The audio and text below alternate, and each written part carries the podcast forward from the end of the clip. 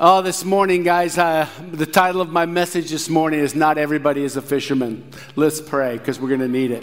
Lord, we pray right now that your spirit would lead us and guide us as we open up your word and we look at ourselves and we look at how we can make adjustments to become more of who we are in you. In Jesus' name, amen. Amen. Hey, um, so I got to go fishing about a year ago um, up to Alaska with Jesse. I see Jesse back there and Dick's back there.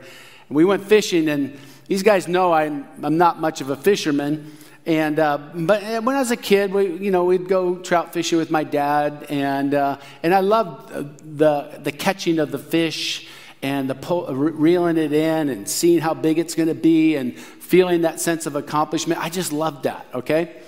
Um, but as time went on, I just never went back to do it very often.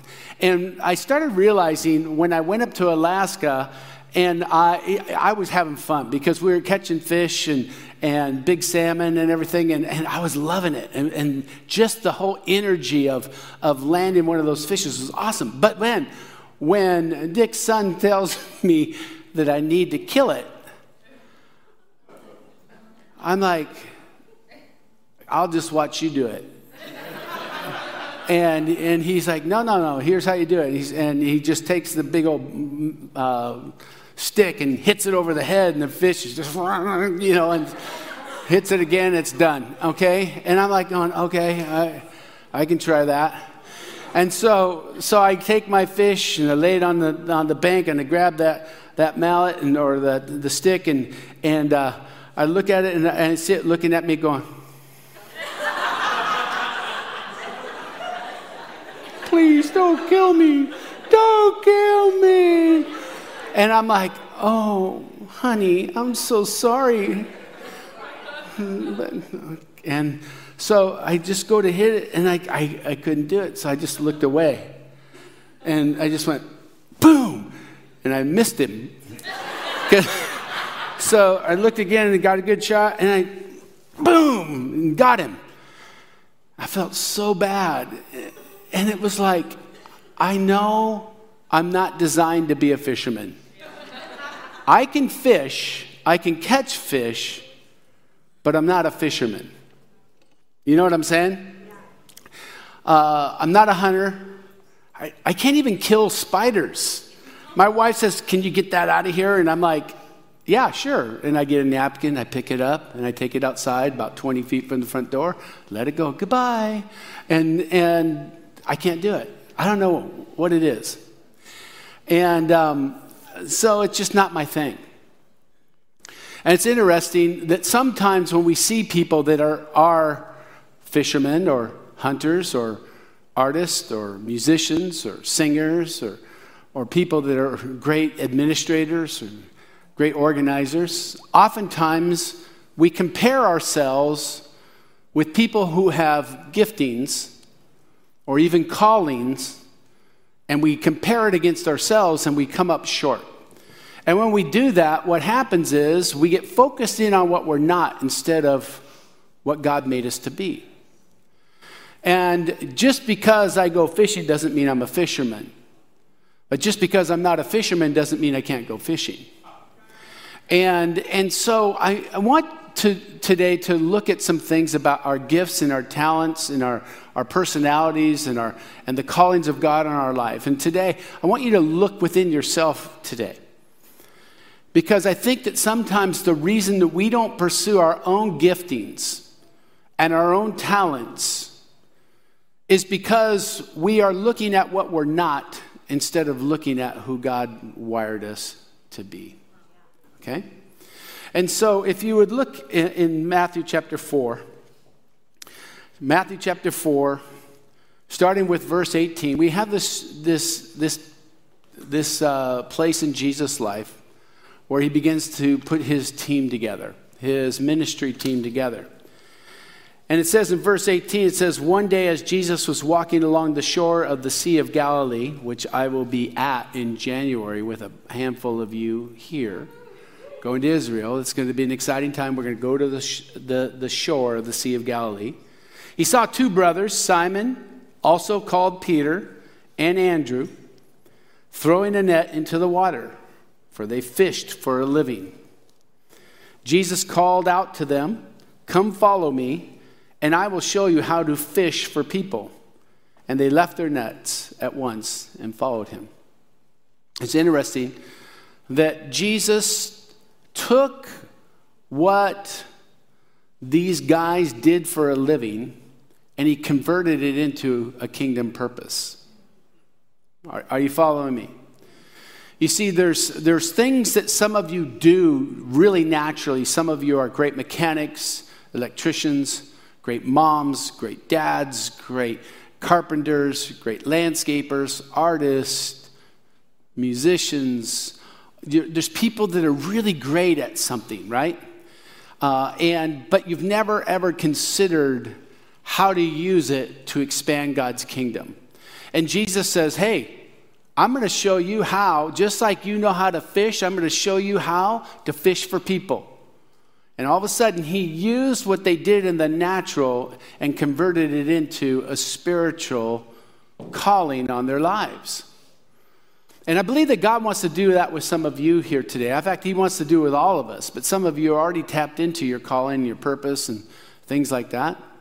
But some of us uh, have a hard time finding that thing that's for us because we're, we, we are very aware of our weaknesses, but we're not very aware of our strengths, the giftings of God that are on us.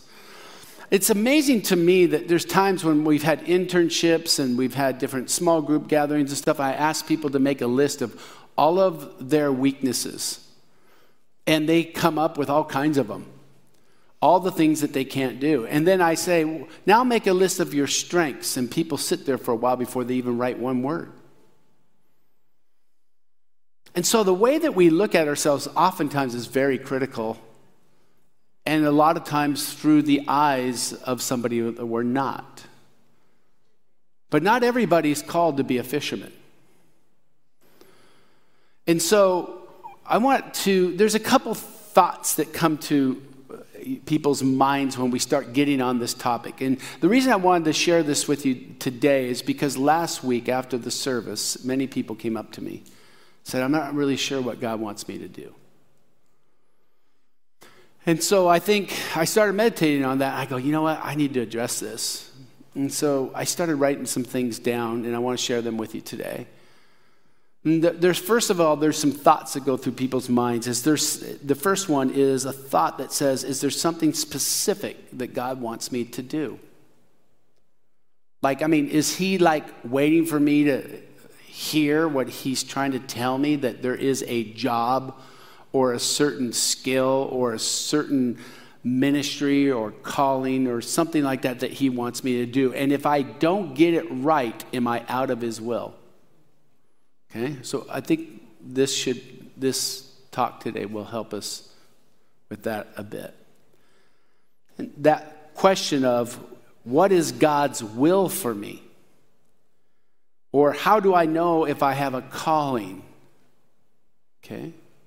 How do I know I have a calling? Or how do I get past my weaknesses? I got so many weaknesses in my life, and in my background that how do I get past that and get into where I'm succeeding? Here's another question that comes to mind Is there one calling? Is there one calling? And is it forever? Or does it shift or change? Do I get to choose that calling? Or does God choose it? Okay? And so when we see this story of Jesus, we see that Jesus was walking along the shore of Galilee, and the guys were doing their work. They were doing their business. They were doing their craft, their skill, their trade. And Jesus calls them. And I think that that's what God does with us is he starts calling us out of our everyday life. He starts, he starts using the things that we are good at, start using the things that are interest us, the things that we make a living doing, the resources that we've uh, accumulated. uh, the skills that we've learned, the things we picked up from our dad or our mom, the things that we learned in school, the things that we learned at previous jobs, the mistakes that we've made and gained some wisdom from. And he comes along and he, and he begins to say, Come here, I got something for you to do. And I think that that happens at different times of our lives. But just because you don't know what your calling is doesn't mean you can't go fishing. You see what I'm saying? Just because you don't see yourself as a fisherman doesn't mean you can't say yes to go fishing. Okay?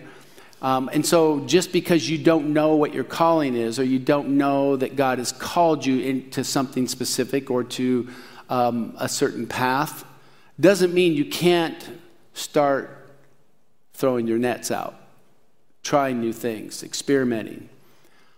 Last night, Tina and I were at a friend of mine's uh, birthday, 75th birthday party, and they had a jazz band there, and he was a lead singer in the jazz band, and he was out there just using his gift, and I believe it was a calling in his life. But the interesting thing is, is that this guy experimented with so many different things. And I said, Jim, you, you try so many things. You, you start so many things. And I go, why do you do so many? He goes, because some stuff just doesn't work. So you have to try a lot of things. I thought that was pretty profound. A lot of people are waiting until they get the perfect answer from God and the perfect path forward before they'll start anything. But he's willing to experiment and try new things and see what works with who he is. And one of the things that worked for him was being in a jazz band. And he uses uh, music for ministry.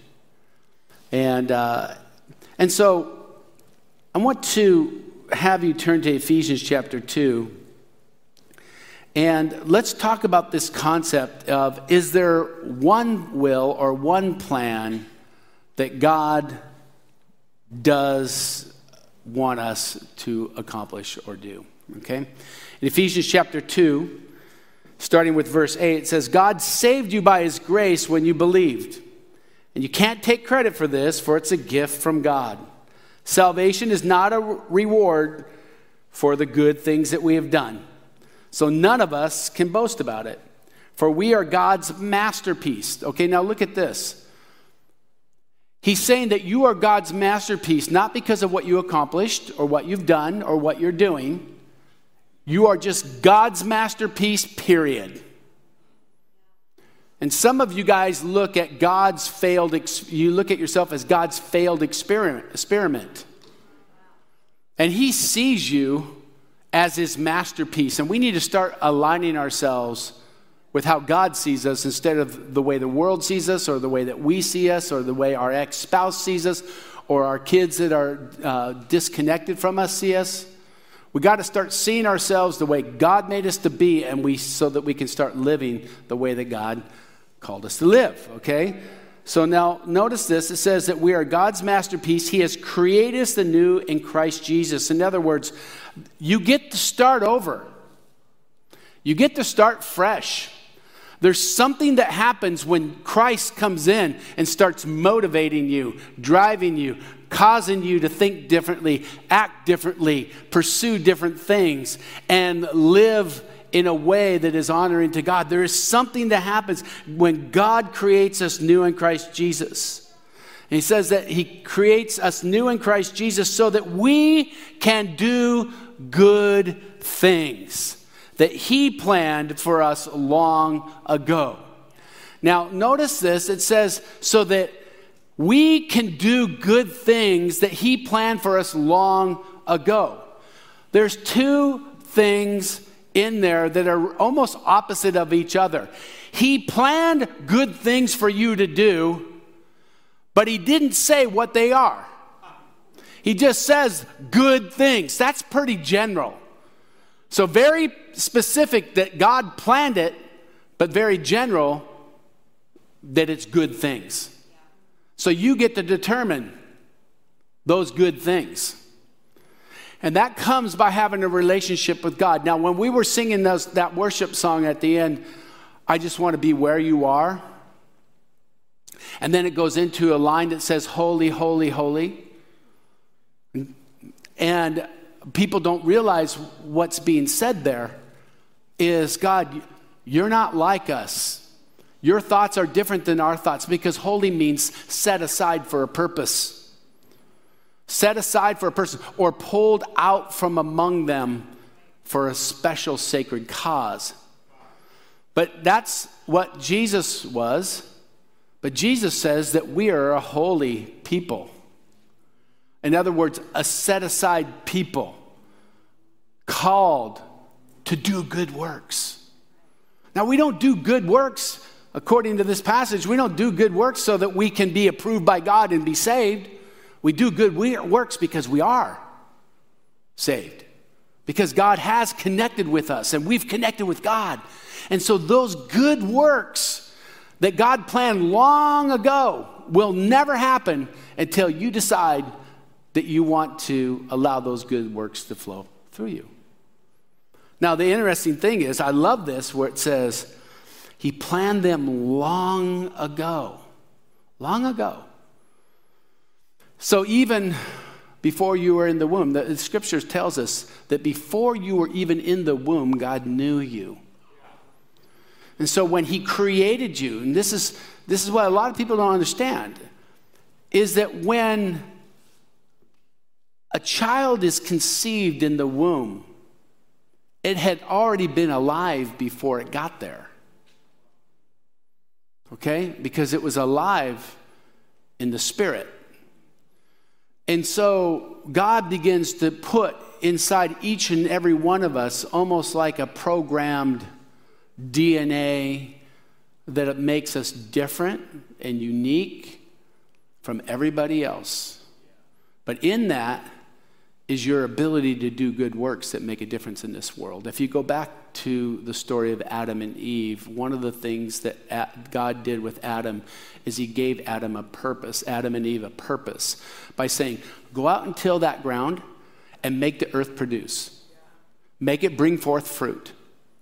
So he gave them a, sense of purpose. This is why it's really dangerous if people spend uh, long periods of time without work uh, because they lose a sense of purpose.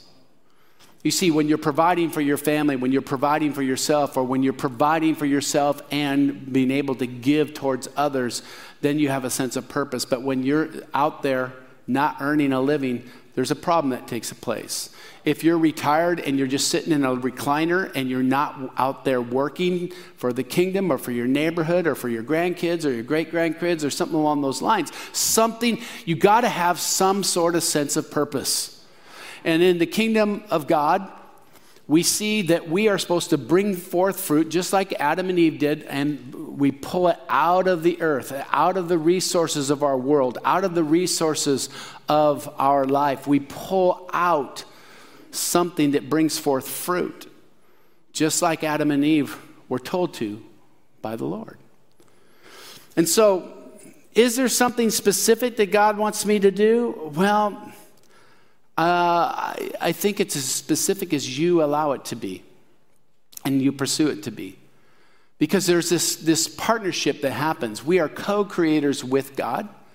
We don't wait around for God to do it all, and we better not do it all.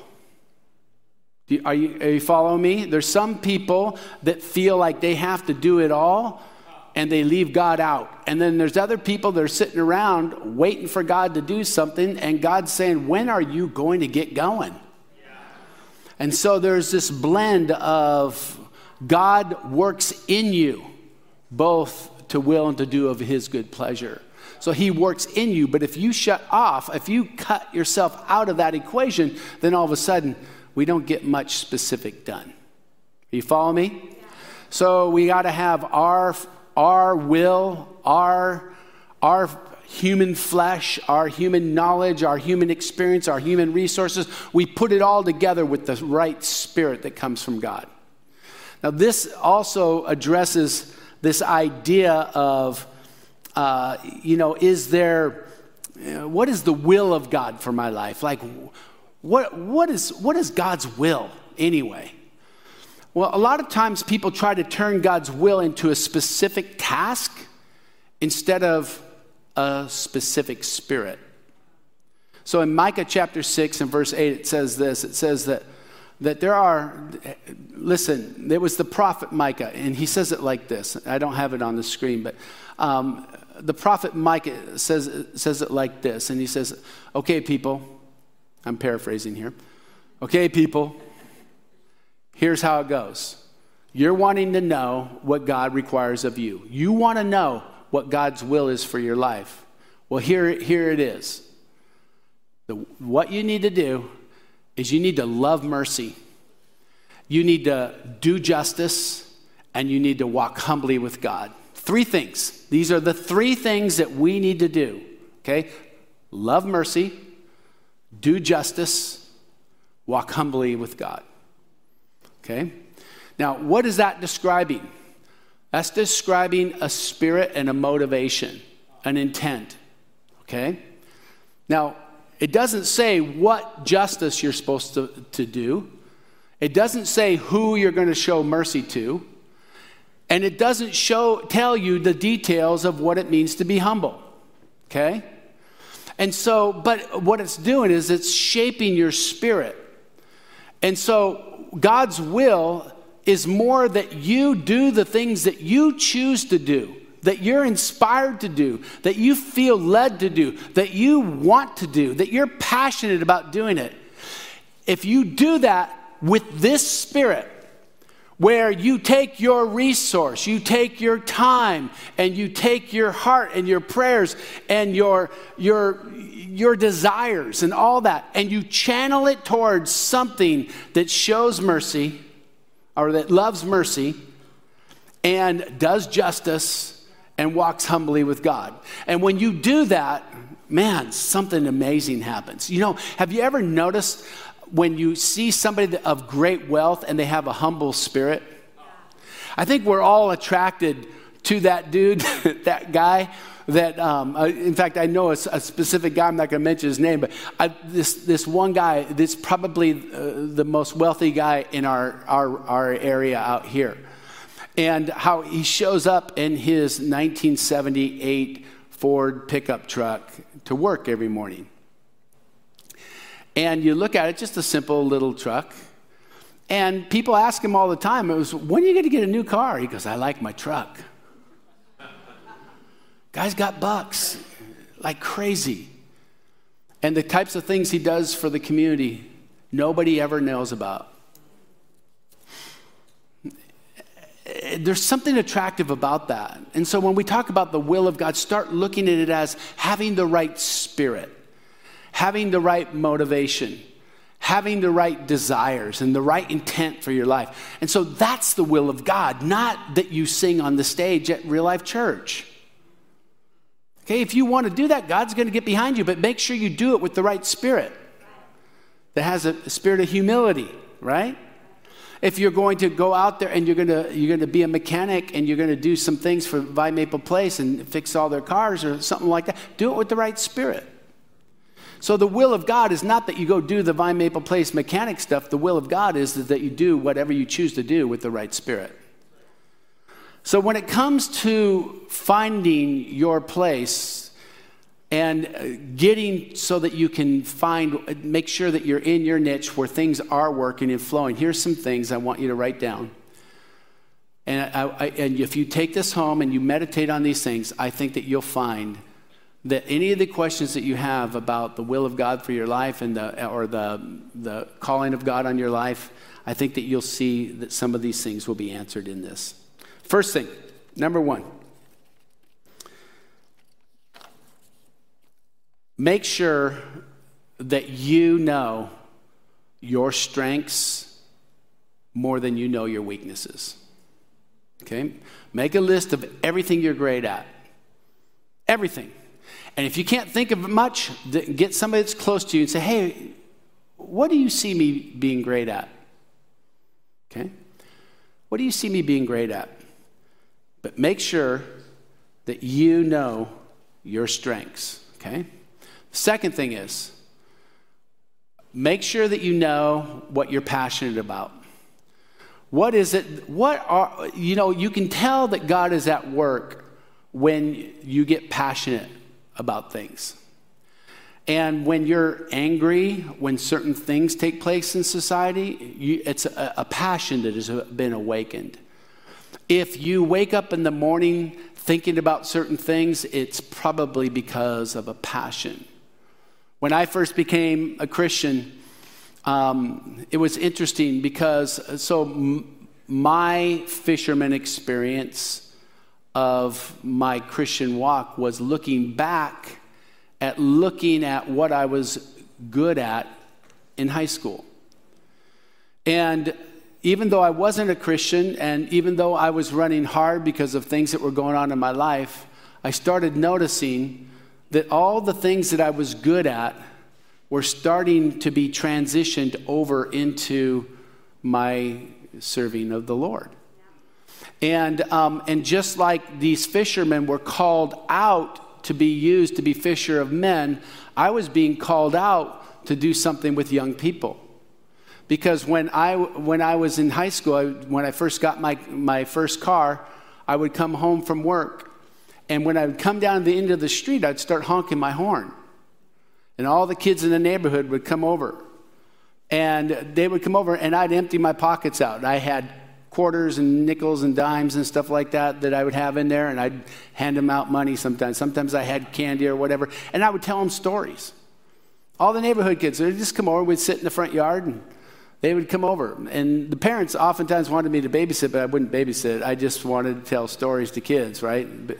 babysitting seemed like a girl's thing to me at the time, so I just, no, I ain't doing that. Nope, nope, not doing that. But when I started dating Tina, she noticed that. She noticed that these kids, I mean, why do you do that?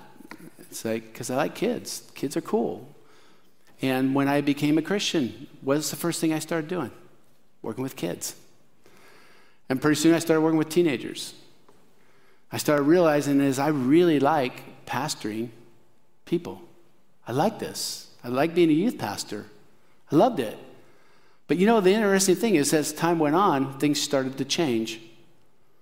And all of a sudden, I realized the grace of leading young people was starting to lift, but I still wanted to pastor.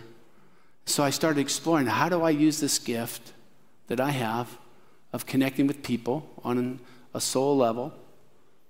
How can I use it now that I no longer want to be a youth pastor? And that's when Tina and I decided that we wanted to start a church. But it was a, a slow process. It started with fishing, if you will. But not everybody's called to be a fisherman. And so I started being called to young people. Then I realized, oh, it's not just young people, it's pastoring in general. And now I pastor a church. It's interesting. Then Pastor Taylor started following in my same footsteps. Uh, there's no wonder Taylor became a youth pastor when I used to take him in the bus to go get the, or to take him in the car to go get the bus that we used to go to summer camp or to all of our youth outings.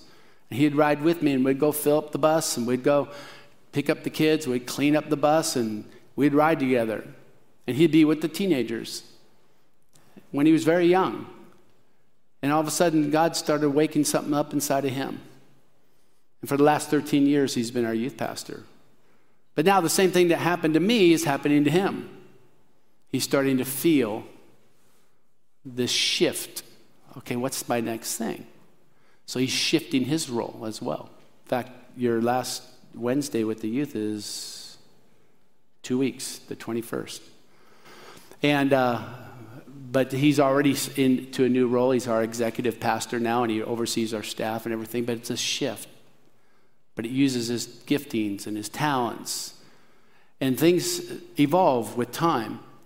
But let me get back onto it. It all started with passion, something that you're passionate about. What are you passionate about? Are you passionate about anything? And if you can't think of anything you're passionate about, you, you, you need to start thinking about it. Asking God, hey, wake this up inside of me, Lord. Here's the th- third thing what do other people see in you? What do other people see? What do other people say? Do they say, oh man, you're really good, you're a great singer, you're a great organizer, you're a great writer, you're, you're, you're a great decorator, you're a great this? Whatever people see in you, listen to it very carefully. When you hear a pattern of more than one person or two or three people say, I'm not talking about your mom. Your mom thinks you do everything awesome. Okay? Don't listen to just your mom, okay? But if what your mom is saying lines up with other, what other people are saying, then you're okay, okay? Okay? And then ask yourself, what comes easy? What comes easy to you? These are all indicators that you're on your way to finding the place that you belong. Here's another thing what keeps you up at night? What never leaves you? What keeps coming back to you? You keep wanting to get this thing done. You keep wanting to start this thing. You've always wanted to do this.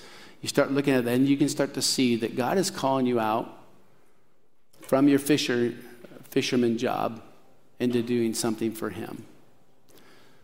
Now, here's a tip for you, and we're going to wrap this up. I, I need you to understand this. This is so, so important. Is that everything that you do in the natural, whether it's fishing, or it's riding, or it's crafting, or it's making cakes, whatever the thing that is that you do, there is a way that you can turn that into a kingdom purpose. There is a way. You just need to get before the Lord, talk to some of your friends, and say, hey, how could I use this to honor God? I, it's really sad to me that there are so many people that have gifts and talents that serve them so well, but nobody benefits from it. There are some people sitting into, I think of this one guy that I know. He's passed away about 10 years ago. But he would sit in his basement and work on jewelry. Oh, he loved it. Didn't sell jewelry, didn't even give it away, he just liked making it. When he passed away, there was boxes and boxes and boxes of jewelry. Nobody wore it. Nobody saw it.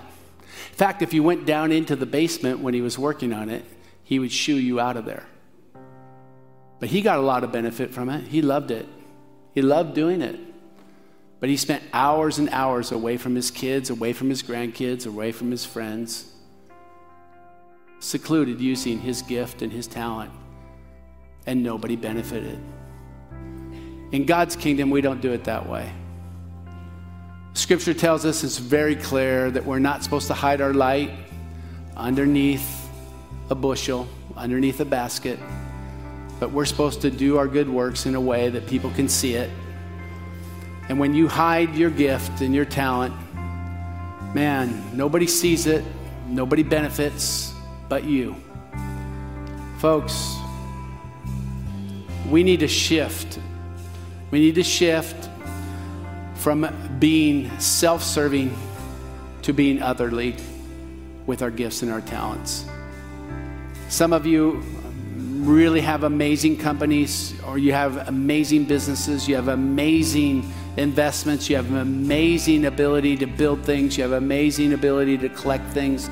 You have so many skills and attributes that are so amazing, but the people that benefit the most is you. And when you become part of God's kingdom, you go out and you become fishers of men. You go out and you let your light shine so that people can see your good works and glorify your Father in heaven. Amen. Would you stand up to your feet? I want to end with this song. And uh, as we do, I want you to listen to this real quickly. And if this is you, I'd like you to come down here and pray for you, okay? Those of you that are at home, listen. Seriously, I want you to think about this. If you feel yourself being pulled to a certain cause, I want you to stand up right in your living room, sit up straight in your car, wherever you're watching this if you're here in the room, want you to be honest with yourself. Do you feel yourself being ca- called to a certain cause? Or do you have a specific problem that you feel you want to solve. You see something in our world that's broken and you feel called to it. You're feeling like, man, I need to do something about that problem. Or maybe you have a skill or a career or a resource that you want to use to make a difference, but you just don't know how. I want to pray for you. So if you just bow your heads, if you can answer, yes, that's me, to any one of those statements, you feel like, yeah, now is the time. I got to start using this one gift that I have. I got to start pursuing this certain cause. I need to start solving this problem. I want you to come down here and we're going to pray for you really quick, if that's you. Just slip out from your row right now. If you feel that God is nudging you, you just sense that, man, I see some problems ahead and I know God wants me to be a part of fixing those problems. I feel like I'm wired for it. I want you to just come down here and stand in the front here, and we're going to pray for you. Come on. And listen, when Jesus called, when Jesus called, he said, Guys, I'm going to show you how to become fishers of men. I know that there's some people, you've been nudged. In the middle of the night, you wake up knowing that you're supposed to respond to the call. You know that you have these gifts that you need to start sharing with others. I want you to come down. Come on, be bold. Come on down. We'll pray for you. The rest of you out there, just stretch your hands out towards these folks right here.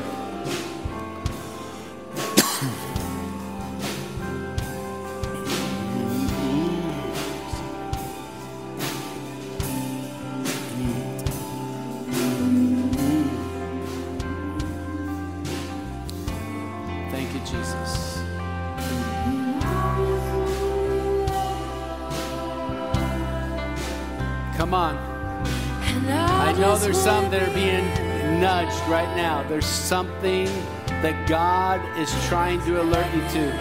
He's trying to stir your heart. He's trying to stir your faith. He's trying to stir your actions.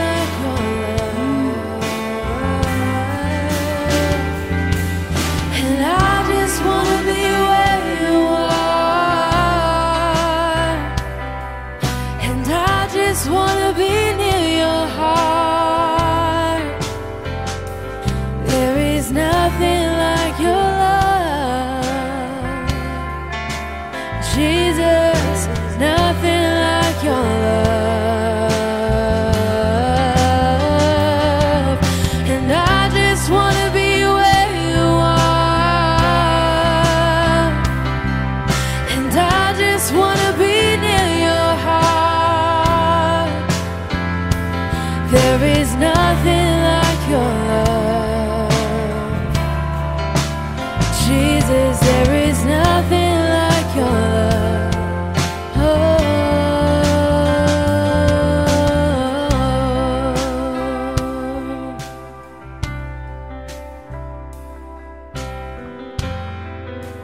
Pray that you would awaken them in the hearts of every person that's in this room, those that came forward and those that are in their seats, Lord. Father, those that are still in the boat casting their nets, Lord, I pray that you would reach them and show them how to use those nets to ca- capture people for the kingdom of God in a beautiful way. God, I pray for the artists that are in this room. I pray for the creatives.